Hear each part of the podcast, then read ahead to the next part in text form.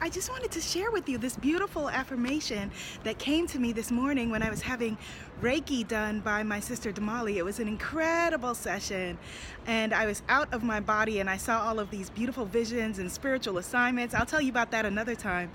But the mantra that came to me was, I am so loved.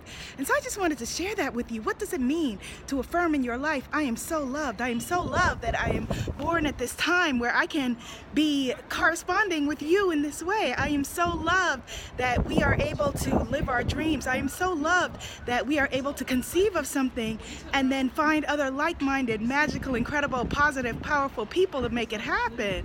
I am so loved that that force which created the ocean, the trees, the trains, the wind also created me. I am so loved that I know this to be true. I am so loved that I now stand in my power and know that nothing can hold me back. Nothing can stop me. This was an affirmation, extended affirmation just for you, and I want you to listen to it anytime you need a reminder because I'm not talking about how loved I am only, I'm talking about how loved you are. And so affirm it with me. I am so loved.